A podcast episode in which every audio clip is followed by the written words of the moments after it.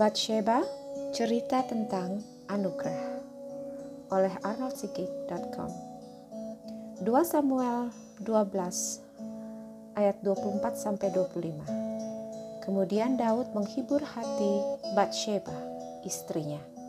Ia menghampiri perempuan itu dan tidur dengan dia. Dan perempuan itu melahirkan seorang anak laki-laki. Lalu Daud memberi nama Salomo kepada anak itu. Tuhan mengasihi anak ini dan dengan perantaraan Nabi Nathan, ia menyuruh menamakan anak itu Yedija oleh karena Tuhan. Ada yang mengatakan jika Daud mau sedikit lebih bersabar saja, Tuhan akhirnya akan memberikan Batsheba menjadi istrinya juga. Pendapat ini keluar setelah ayat di atas menunjukkan bagaimana kemudian anak kedua mereka dikasihi dan dipilih Tuhan menjadi pengganti Raja Daud. Mereka berpikir bahwa tidaklah mungkin Tuhan akan memilih seseorang dengan latar belakang jelek dan penuh dosa seperti kedua orang tua Salomo, terutama ibunya, Bathsheba, untuk mengemban tugas besar dan mulia di kemudian hari. Apalagi dalam 2 Samuel 12 ayat 8, bagian terakhir menyebutkan, seandainya itu belum cukup, tentu ku tambah lagi ini dan itu kepadamu.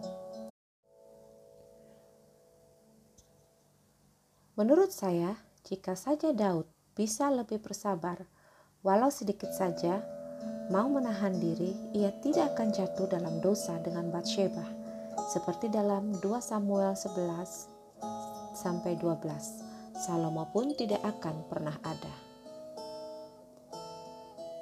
Dan sejarah kerajaan Israel akan berbeda dari apa yang kita mengerti kemudian dalam kitab-kitab 1 sampai 2 raja-raja dan 1 sampai 2 tawarik.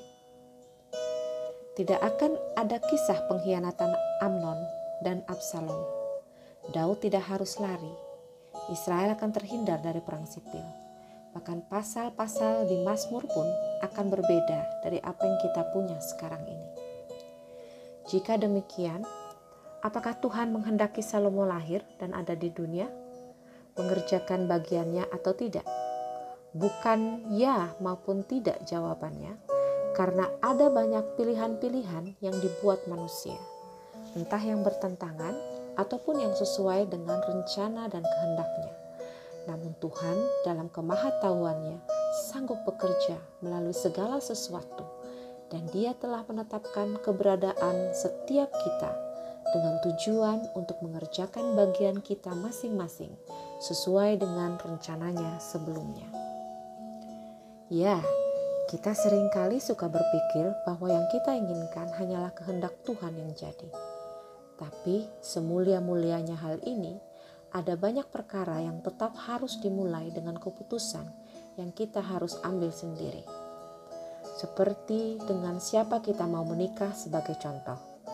Kehendak Tuhan biasanya jelas, tapi jika kita tidak jatuh hati pada pasangan kita, biasanya kita juga tetap tidak mau kan? Ataupun kalau jadi ada bagian diri kita yang selalu akan menganggap ini adalah suatu kesalahan. Ya, tapi mengambil keputusan sendiri juga bukan berarti kita akan melakukannya dengan ceroboh dan tergesa-gesa, tanpa banyak pertimbangan, apalagi tanpa nasihat dari firman Tuhan dan tuntunan dari Roh Kudus. Kita memerlukan semuanya itu. Seperti kasus ini, kenapa Tuhan menaruh pohon pengetahuan baik dan jahat dalam Taman Eden? Jika Ia memang menghendaki untuk mempunyai umat yang taat dan dengar-dengaran padanya. Bukankah lebih baik pohon itu jangan ditaruh di situ? Ataukah ia sendiri memang merencanakan supaya manusia akhirnya terjebak dan jatuh dalam dosa? Sehingga pada akhirnya ia sendiri terperangkap dengan harus mengorbankan anaknya sendiri di kayu salib demi menebus manusia kembali.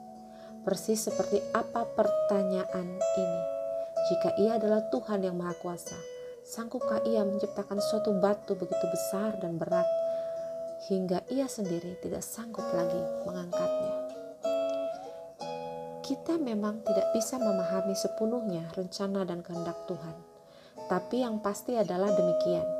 Jika Adam dan Hawa tidak memakan buah pengetahuan baik dan jahat itu, dunia yang kita miliki akan sangat berbeda. Namun karena keputusan mereka menyerah kepada godaan dan tipuan si jahat, Tuhan kemudian memperkenalkan suatu sifat atau kebaikannya yang hanya bisa dimengerti oleh manusia yang berdosa. Anugerah. Jadi mana yang lebih penting? Kehendak Tuhan bagi Adam untuk taat kepadanya atau kehendak Tuhan menyatakan anugerah pada kita semua. Masa depan kita ada dalam tangan Tuhan, tapi langkah ke situ ditentukan oleh setiap keputusan yang harus kita ambil sendiri dengan benar, tidak terburu-buru, tidak ceroboh, penuh pertimbangan dari nasihat orang tua, juga dari yang lebih berpengalaman dan terutama dari firman Tuhan serta tuntunan Roh Kudus. Kita harus aktif dan tidak pasif, sebab Tuhan tidak akan menjadi nyata jika kita tidak mengambil langkah nyata.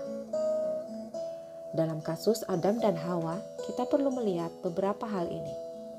Ketika Tuhan menaruh mereka dalam Taman Eden, Kejadian 2 ayat 8 menunjukkan bahwa manusia ditaruh lebih dahulu di dalam Taman Eden sebelum Tuhan Allah menumbuhkan berbagai-bagai pohon dari bumi yang menarik dan yang baik untuk dimakan buahnya. Dan pohon kehidupan di tengah-tengah taman itu, serta pohon pengetahuan tentang yang baik dan yang jahat. Kejadian 2 ayat 9. Jadi, ada mengerti dengan jelas maksud Tuhan di situ untuk tidak memakan buah pohon tertentu ayat 16 sampai 17. Tapi secara aktif ikut memelihara semua pohon dalam taman Eden itu ayat 15 ketika Adam jatuh dalam dosa di kejadian 3 ayat 6, kita seharusnya mengerti bahwa ada waktu yang berlalu yang kita tidak tahu berapa lama sejak Adam ditaruh dalam Taman Eden sampai ia jatuh. Paling tidak ada 23 ayat di antara kejadian 2 ayat 8 sampai kejadian 3 ayat 6. Rentang waktu yang terjadi dalam 23 ayat ini bisa hanya dalam beberapa bulan atau sampai bertahun-tahun kemudian. Bahkan mungkin saja sampai berpuluh-puluh tahun. Pertanyaannya adalah seperti ini. Jika pohon apel baru berbuah dalam rentang 6 sampai 8 tahun sejak bijinya ditanam, berapa lama waktu yang dibutuhkan oleh pohon pengetahuan baik dan jahat untuk tumbuh dari benih sampai berbuah matang siap dipetik oleh Hawa? Hawa? Iya, Hawa tidak hadir dalam scene ini sampai pada kejadian 2 ayat 22. Dan apakah begitu ia hadir, ia langsung membawa Adam ke pohon pengetahuan baik dan jahat untuk memetik buahnya supaya mereka segera jatuh dalam dosa? Kemungkinan besar tidak. Jadi rentang 23 ayat yang ada tersebut bisa memakan waktu yang sangat panjang. Paling tidak ada 130 tahun berlalu sampai Set lahir dalam kejadian 5 ayat 3. Sejak Adam ada dalam kejadian 2 ayat 7. Karena Adam tidak dilahirkan tapi dibuat, diciptakan oleh Tuhan, maka sejak ia hadir di bumi, di Taman Eden, ia telah langsung menjadi manusia dewasa dengan akhlak yang benar dan pikiran yang baik. Ia mungkin satu-satunya manusia yang tidak tumbuh dari bayi yang kecil, sampai menjadi manusia dewasa. Ia langsung menjadi manusia dewasa. Kembali pada pertanyaan di atas.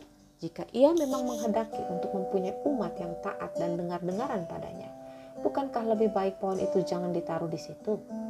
Ataukah ia sendiri memang merencanakan supaya manusia akhirnya terjebak dan jatuh dalam dosa? Ketika kita bisa melihat dan mengerti ada waktu yang berlalu cukup banyak sejak Adam diciptakan sampai ia jatuh dalam dosa, kita kemudian akan bisa menjawab pertanyaan ini lebih baik. Karena dengan adanya waktu yang berlalu cukup banyak, hal ini menunjukkan bahwa ada banyak tahun-tahun Adam yang berlalu penuh dengan ketaatan dan keintiman dengan Tuhan. Waktu di mana ia mengerjakan kehendak Tuhan dan menggenapi tujuan yang ditetapkannya bagi dia. waktu di mana ia memilih untuk tidak makan buah pohon pengetahuan baik dan jahat itu, sekalipun ia juga turun tangan sendiri memelihara pohon itu. Penuh keintiman, kasih, dan ketaatan pada Tuhan, sampai sebelum ia jatuh dalam dosa. Bahkan bersama dengan Hawa, mereka berdua dalam Taman Eden menikmati jalan-jalan sore dengan Tuhan, menyaksikan matahari tenggelam ini adalah imajinasi apa yang mungkin terjadi dengan mereka di Taman Eden seperti yang terbaca dari Kejadian 3 ayat 8 sampai 9. Jadi, ada kehendak Tuhan yang dipenuhi dalam hal ini. Dipenuhi bukan hanya sekali, tapi dalam rentang waktu yang cukup untuk menunjukkan pada kita bahwa Tuhan tidak dengan sengaja menjebak mereka dengan ditaruhnya pohon pengetahuan yang baik dan jahat di situ dan dalam waktu yang penuh ketaatan dan keintiman dengan Tuhan ini, Adam bersama Hawa sedang memiliki situasi dan keadaan yang lebih baik karena ketaatannya kepada firman. Bahkan mereka mungkin saja sedang merenda masa depan yang luar biasa dengan Tuhan. Masa depan tanpa dosa. Namun ketika mereka jatuh dalam dosa di kejadian 3 ayat 6, semuanya kemudian berubah di sini pun kita bisa lebih memahami situasi yang terjadi karena pemahaman kita akan adanya waktu yang cukup lama berlalu. Kejadian 3 ayat 6 menunjukkan adanya kerusakan, kesalahan yang terjadi pada manusia di mana Tuhan kemudian mulai bekerja berbeda. Sekarang ia membawa anugerah masuk dalam hidup manusia. Kejadian 3 ayat 21 dan Tuhan Allah membuat pakaian dari kulit binatang untuk manusia dan untuk istrinya itu, lalu mengenakannya kepada mereka. Pakaian yang dibuat Tuhan bagi Adam dan Hawa diperuntukkan untuk menutupi ketelanjangan mereka. Kata asli yang dipakai untuk pakaian dari kulit binatang ini menunjuk pada jubah atau kain panjang yang menutupi tubuh mereka dari pundak sampai ke ujung kaki mereka. Tapi tindakan Tuhan ini tidak hanya bertujuan menutup ketelanjangan fisik mereka saja. Perhatikan bahwa bah bahan pakaian yang dipakaikan Tuhan berasal dari kulit binatang, bukan seperti daun-daunan yang dipakai Adam dan Hawa sebelumnya. Kejadian 3 ayat 7. Ini punya arti bahwa ada hewan yang dipotong. Dipotong bukan sekedar untuk diambil kulitnya sebagai bahan pakaian, tapi kelihatannya disembeli sebagai korban pendamaian dosa lebih dulu. Jadi Tuhan menyembelih seekor hewan untuk mengadakan korban pendamaian dosa bagi mereka seperti dalam Imamat 1 sampai 5. Dalam mengerjakan ini, Tuhan menunjukkan kepada mereka bahwa akan ada Mesias yang akan datang dan menyelamatkan mereka. Kejadian 3 ayat 15. Sebab korban binatang hanya dapat menutup dosa mereka untuk sementara waktu sampai Mesias datang untuk membawa anugerah Tuhan, pengampunan dosa, dan menyerahkan dirinya menjadi korban yang sebenarnya. Ibrani 10 ayat 4 sampai 6. Sebab tidak mungkin darah lembu jantan atau darah domba jantan menghapuskan dosa. Karena itu ketika ia masuk ke dunia ia berkata, korban dan persembahan tidak engkau kehendaki, tetapi engkau telah menyediakan tubuh bagiku. Kepada korban bakaran dan korban penghapus dosa, engkau tidak berkenan. Ibrani 9 ayat 22 berkata, dan hampir segala sesuatu disucikan menurut hukum Taurat dengan darah, dan tanpa penumpahan darah tidak ada pengampunan. Anugerah adalah suatu pemberian yang bernilai sangat besar diberikan kepada seseorang yang tidak pantas menerimanya sama sekali. Pakaian yang diterima Adam dan Hawa ini menjadi tanda anugerah yang luar biasa sebab menandakan bahwa dosa mereka sudah diampuni. Sekalipun sifatnya hanya menutup dosa mereka. Seperti pakaian ini menutup ketelanjangan mereka. Tapi mereka menerima janji Tuhan akan Mesias yang akan datang, yang akan menjadi juru selamat mereka jadi walau mereka terusir dari Taman Eden kemudian, mereka tahu dengan tepat bahwa masa depan mereka tidak hilang karena Tuhan tetap ada dengan mereka dan tidak meninggalkan mereka. Demikian dengan Salomo.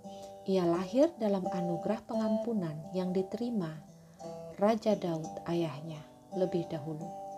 Mazmur 32 ayat 1 sampai 2. Berbahagialah orang yang diampuni pelanggarannya yang dosanya ditutupi. Berbahagialah manusia yang kesalahannya tidak diperhitungkan Tuhan dan yang tidak berjiwa penipu. Baca Mazmur 51. Doa pertobatan Daud. Awalnya, Daud berusaha melunakkan hati Tuhan dengan berdoa dan berpuasa. 2 Samuel 12 ayat 16 sampai 18. Setelah Nathan datang menegur dia karena dosanya dengan Bathsheba. Tapi pada hari yang ketujuh matilah anak itu. Ayat 18. Daud kemudian bangun dari lantai, ia mandi dan berurap dan bertukar pakaian. Ia masuk ke dalam rumah Tuhan dan sujud menyembah.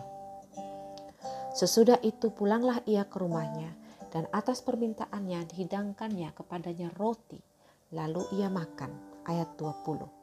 Daud memahami bahwa pengampunan yang diterimanya mempunyai janji bahwa ia yang akan pergi kepada anaknya yang telah diambil Tuhan. Ayat 23. Suatu waktu. Di sini kemudian ia pergi menghibur hati Bathsheba. Ayat 24 setelah ia selesai makan. Ayat 20. Bathsheba, perempuan yang sekarang menjadi salah satu istri Daud, mempunyai arti nama putri sebuah sumpah. Ia mungkin tidak berhenti menangis ketika menemukan anak pertamanya dengan Daud diambil Tuhan daripadanya sebelum sempat diberi nama.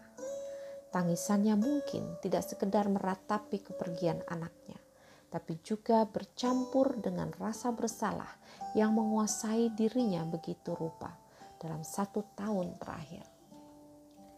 Rasa bersalah yang bukan sekedar karena ia telah tidur dengan Daud, tapi lebih karena suaminya dibunuh dalam persengkokolan oleh laki-laki yang menidurinya ini.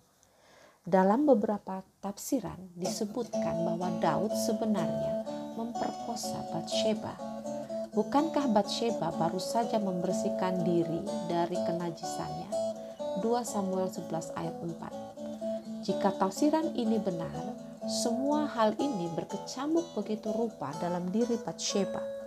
Ia tidak menyangka bahwa orang yang sangat dikaguminya ini, seorang pahlawan dan raja yang dieluk-elukan begitu rupa oleh perempuan Israel, 1 Samuel 18 ayat 7 bahkan mungkin termasuk oleh dirinya telah merusak dirinya, membunuh suaminya dan menghancurkan keluarganya.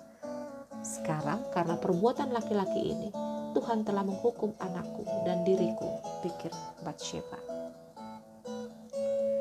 Dalam ayat 24, 2 Samuel 12, kemudian Daud menghibur hati Bathsheba istrinya Kata menghibur di sini dalam bahasa aslinya nahak, mengandung arti bukan hanya mengangkat kembali atau menghibur dari duka, tapi juga menyesal dari bertobat kembali. Jadi ayat ini tidak sekedar berbunyi kemudian Daud menghibur hati Bathsheba istrinya, tapi seharusnya seperti ini. Kemudian Daud yang telah bertobat dan diampuni dosanya oleh Tuhan, sekarang datang menghibur hati Bathsheba menenangkannya, menuntunnya kembali kepada Tuhan, membuatnya menemukan Tuhan yang penuh anugerah kepada mereka. Pertobatan Daud membawa pertobatan Bathsheba, membawa pemulihan kepada hubungan mereka. Karena itu dalam keintiman mereka kemudian, Daud menghampiri Bathsheba kembali dan tidur dengan dia. Dan Bathsheba melahirkan seorang anak laki-laki lagi, membawa anugerah yang besar karena ada dua hati yang berbalik kepada Tuhan. Suatu karunia yang diberikan Tuhan melebihi sekedar pengampunan yang mereka terima. Seorang anak laki-laki lagi. Mereka menamakannya Salomo, anak kedua mereka. Punya arti nama Do Damai. Ya, mereka telah membayar harga dosa mereka dan sekarang telah berdamai dengan Tuhan. Salomo dipilih dan dikasihi Tuhan. Nabi Nathan kemudian diutus memberi nama Yedija, beloved of Jehovah, kekasih Yehova, oleh karena Tuhan. Ketika Daud telah menjadi tua kemudi kemudian hari, Salomo juga kemudian dipilih menjadi raja menggantikan Daud. Satu Raja-Raja satu. Ya, banyak orang tidak bisa melihat perkara ini, bahwa kisah Batsheba bukanlah kisah seorang wanita yang menjatuhkan seorang raja, tapi kisah seorang yang menerima pengampunan, anugerah yang kemudian mengubah hidup dan kepribadian Batsheba. Memang tidak banyak lagi yang dituliskan kemudian tentang Batsheba di sini. Tetapi Amsal 31 bercerita tentang seorang wanita cakap. Siapakah yang pantas mendapatkannya? Amsal 31 ayat 10. Ayat 1 menyebutkan bahwa Amsal ini ditulis oleh Raja Lemuel. Amsal yang diajarkan ibunya. Lemuel adalah nama simbolik perlambangan untuk Raja Salomo dan ibunya di sini adalah Batsheba. Jika Anda membaca seluruh Amsal 31, pertanyaannya adalah dapatkah seorang Batsheba mengajarkan perkara-perkara seperti ini kepada anaknya di kemudian hari? Ya, anugerah Tuhan tidak hanya akan memberikan pengampunan, tapi membawa keubahan hidup yang besar yang akan menghapus masa lalu yang buruk dan menciptakan masa depan yang lebih baik kita memang lebih cenderung untuk menghakimi karakter Bathsheba ini, bahkan kemudian mempertanyakan hati Daud yang disebut sebagai yang berkenan di hadapan Tuhan. Ya, tidak bisa dipungkiri kesalahan mereka sangatlah fatal. Sebab bukan hanya Daud meniduri Bathsheba di 2 Samuel 11 ayat 4, tetapi ia juga membunuh suaminya Uria di 2 Samuel 11 ayat 15 sampai 17. Dosa yang mereka buat punya implikasi yang sangat mengerikan dalam hidup Raja Daud di kemudian hari. Kejahatan seksual dan pengkhianatan terjadi berulang kali sebagai konsekuensi terhadap dosa Daud. Suatu pembalasan dari kerajaan gelap yang dibiarkan Tuhan datang hampir menghabisi Daud dan keluarganya sendiri. Di 2 Samuel 12 ayat 10 sampai 12. Mulai dari kisah Amon yang memperkosa Tamar adik Absalom. 2 Samuel 13 diikuti dengan kisah pembalasan Absalom yang membunuh Amon kemudian. Lalu pengkhianatan Ahitofel dan pemberontakan Absalom untuk menjadi raja menggantikan Daud. 2 Samuel 14. Daud akhirnya harus lari meninggalkan istananya keluar dari Yerusalem.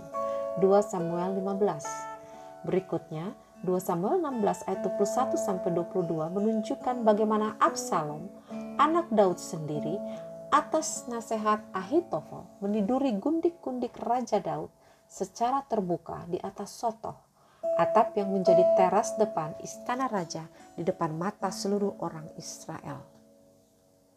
Hal, menggen hal menggenapi apa yang menjadi nubuatan Nabi Nathan dalam 2 Samuel 12 ayat 11 sampai 12 Beginilah firman Tuhan, bahwasanya malapetaka akan kutimpakan ke atasmu yang datang dari kaum keluargamu sendiri. Aku akan mengambil istri-istrimu di depan matamu dan memberikannya kepada orang lain. Orang itu akan tidur dengan istri-istrimu di siang hari, sebab engkau telah melakukannya secara tersembunyi, tetapi aku akan melakukannya hal itu di depan seluruh orang Israel secara terang-terangan. Tapi Daud melewati semuanya ini menunjukkan suatu kualitas hati yang berbeda dari kita kebanyakan. Sikap kita yang menghakimi Daud dan mempertanyakan kenapa ia disebut sebagai pilihan Tuhan, seseorang yang berkenan di hatinya. 1 Samuel 13 ayat 14 dan kisah para rasul 13 ayat 22 membutakan mata kita melihat lebih jauh siapa dia.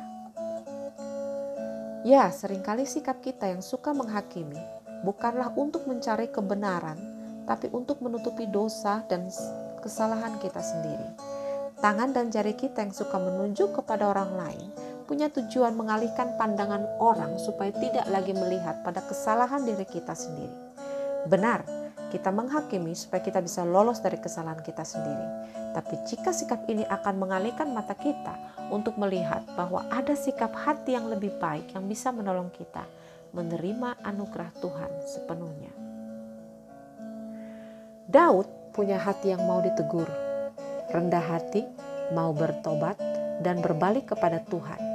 Perhatikan Mazmur 51 ayat 1 sampai 19. Ia tidak marah kepada Nathan yang menegurnya dalam 2 Samuel 12, tapi dengan segera berbalik kepada Tuhan ayat 13. Ketika ia melewati semua penderitaan dan kesusahannya kemudian, oleh karena pengkhianatan, pengkhianatan Absalom, ia dengan rendah hati menghadapi semuanya itu. Ia tetap mengasihi Absalom. 2 Samuel 13 ayat 39, 2 Samuel 14 ayat 1 dan 2 Samuel 14 ayat 33, 2 Samuel 18 ayat 33 dan 2 Samuel 19 ayat 1 sampai 4. Sekalipun dengan terang-terangan Absalom memberontak dan merendahkan ayahnya.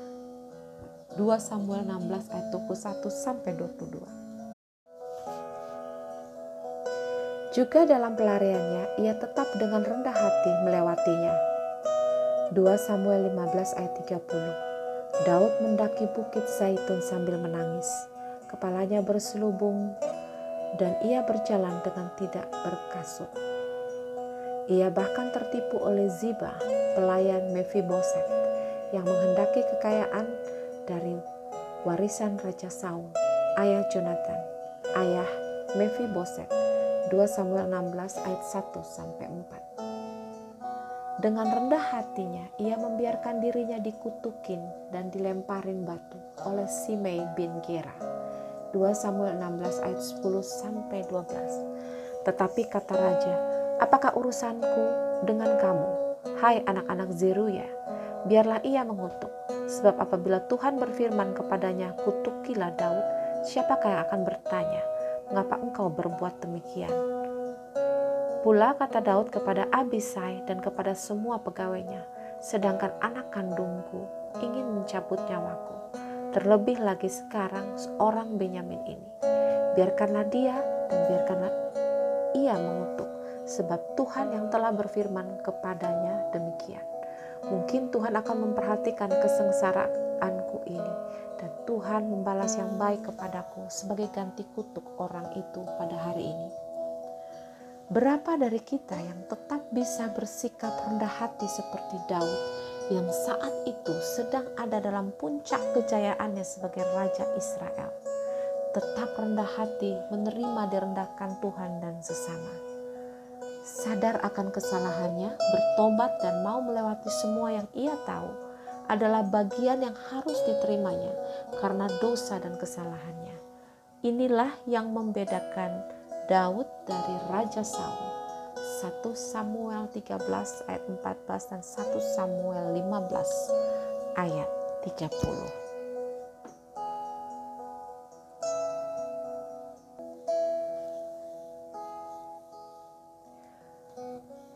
Raja Saul pun kelihatan langsung bertobat. Sadar akan kesalahannya ketika ia ditegur Samuel.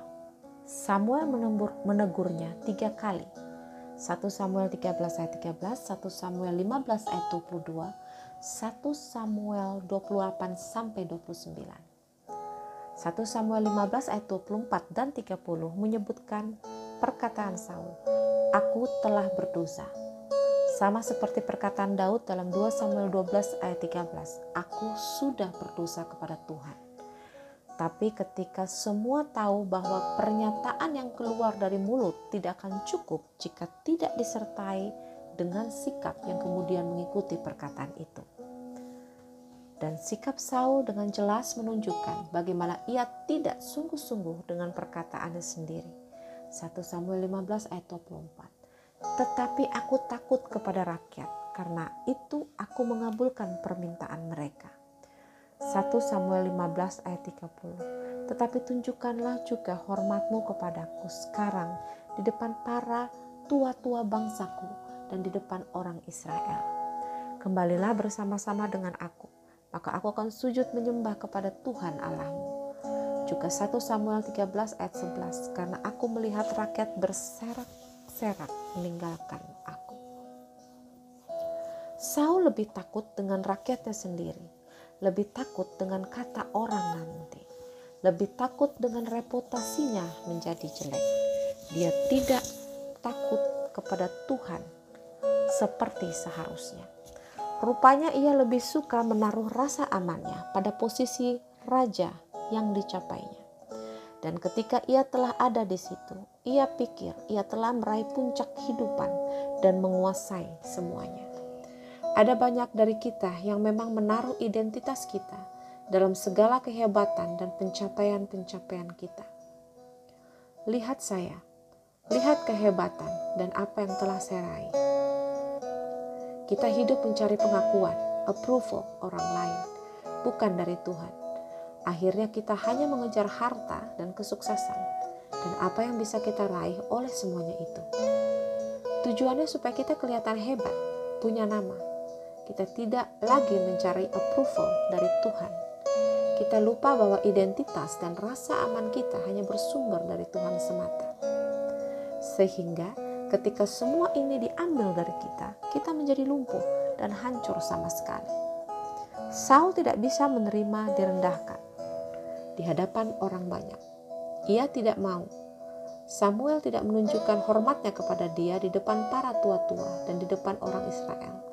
1 Samuel 15 ayat 30. Dengan kata lain cuma mulutnya yang mengakui dosanya, tapi hatinya tetap angkuh dan tidak mau merendahkan diri. Tuhan melihat hati. 1 Samuel 16 ayat 7. Terutama dalam hati yang mau bertobat dan berbalik mencari wajahnya. Tuhan tahu siapa kita. Dia ingat bahwa kita ini debu.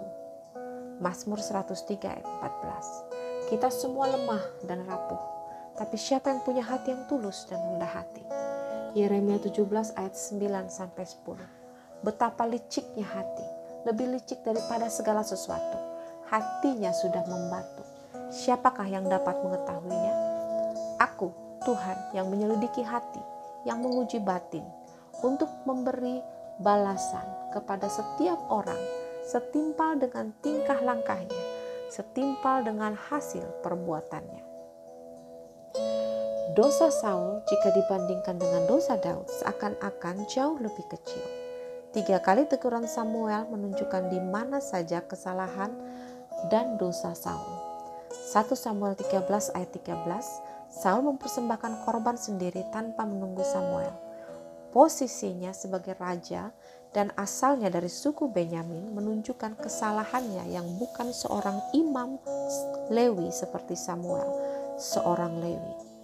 1 Samuel 1 ayat 1 dalam perkara Daud, ia bahkan memakan roti perjamuan ketika ia lari dari Saul.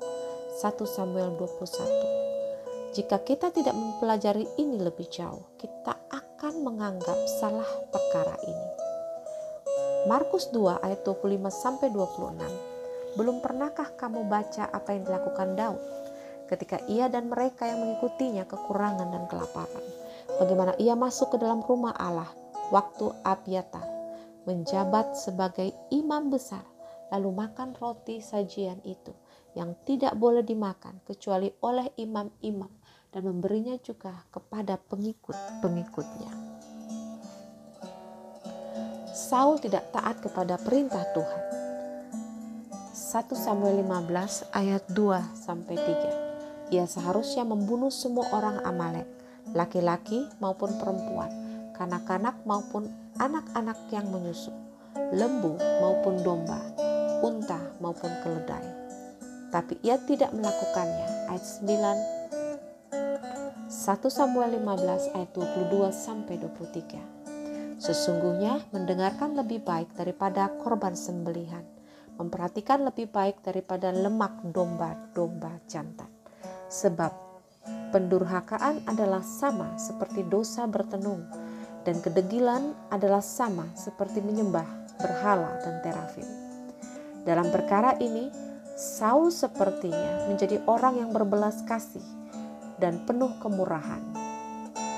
Itu sebabnya Agak, Raja Amalek mengira ia akan diampuni ketika dipanggil Samuel. 1 Samuel 15 ayat 32. Namun pelanggaran Saul di sini punya implikasi yang sangat menghancurkan di kemudian hari. Kisah Esther dalam Alkitab ada karena salah satu turunan Raja Agak berhasil meloloskan diri Kelonggaran yang diberikan Saul karena ketidaktaatannya, ketidaktaatannya hampir menyebabkan kebinasaan bangsa Israel di kemudian hari. Musuh Mordekai dan Esther dalam kitab Esther adalah Haman, orang keturunan Agag. Esther 3 ayat 1. 1 Samuel 15 ayat 27 Ketika Samuel berpaling hendak pergi, maka Saul memegang punca jubah Samuel, tetapi terkoyak. Hal berikutnya ini sangat menunjukkan keangkuhan Saul di hadapan Tuhan. Jangankan ia mau merendahkan diri menanggung semua konsekuensi dosanya seperti Daud dalam 2 Samuel 13 dan seterusnya. Baru Samuel saja yang hendak meninggalkan dirinya di hadapan para tetua dan rakyat Israel. Ia sudah menolak. Hatinya terlalu angkuh untuk mau mengakui dengan sungguh-sungguh kesalahannya. Dia memang kemudian tidak dihukum Tuhan lebih jauh seperti Tuhan menghukum Daud. Tapi justru Tuhan meninggalkan dia. 1 Samuel 16 ayat 14 dan mengoyakkan jabatan raja atas Israel dari Saul dan telah memberikannya kepada orang lain yang lebih baik yaitu Daud. 1 Samuel 15 ayat 28. Sekalipun anugerah berarti pemberian cuma-cuma dan karunia yang diberikannya kepada kita tidak pantas menerimanya, tidak berarti semua orang bisa mendapatkannya. Anugerah rupanya memerlukan kerendahan hati dan ketulusan untuk bisa diterima. Seandainya saja Saul punya hati yang berbeda, mungkin Jonathan adalah raja kedua Israel dan bukan Daud. Mungkin secara kerajaan Israel menjadi sangat berbeda. Demikian pula dengan anugerah yang mengalir dari salib Yesus. Yesus mati untuk seluruh manusia dari segala zaman tapi pengampunan dan penebusannya hanya disediakan bagi mereka yang mau merendahkan diri dan berbalik kepada Dia, menerima Dia sebagai Tuhan dan Juru Selamat pribadi. Batsheba sendiri masuk dalam salah satu dari empat nama perempuan di silsilah Yesus di Matius 1, Tamar ayat 3, Rahab ayat 5, Rut ayat 5, Batsheba ayat 6. Tamar adalah anak mantu kepada Yehuda yang menyamar sebagai pelacur untuk mendapatkan keturunan dari Yehuda sendiri, ayah mertuanya. Kejadian 38. Rahab sendiri adalah pelacur juga yang mau menolong mata-mata Israel ketika mereka memasuki Yeriko. Yosua 2. Rut, kitab Rut sendiri seorang asing, bangsa Moab bangsa yang dikenal karena perempuan-perempuannya yang mengajak orang Israel melalui seks untuk meninggalkan Tuhan dan menyembah Baal. Bilangan 25. Jadi empat wanita dalam silsilah Yesus ini punya latar belakang pelacur, baik secara langsung maupun tidak langsung.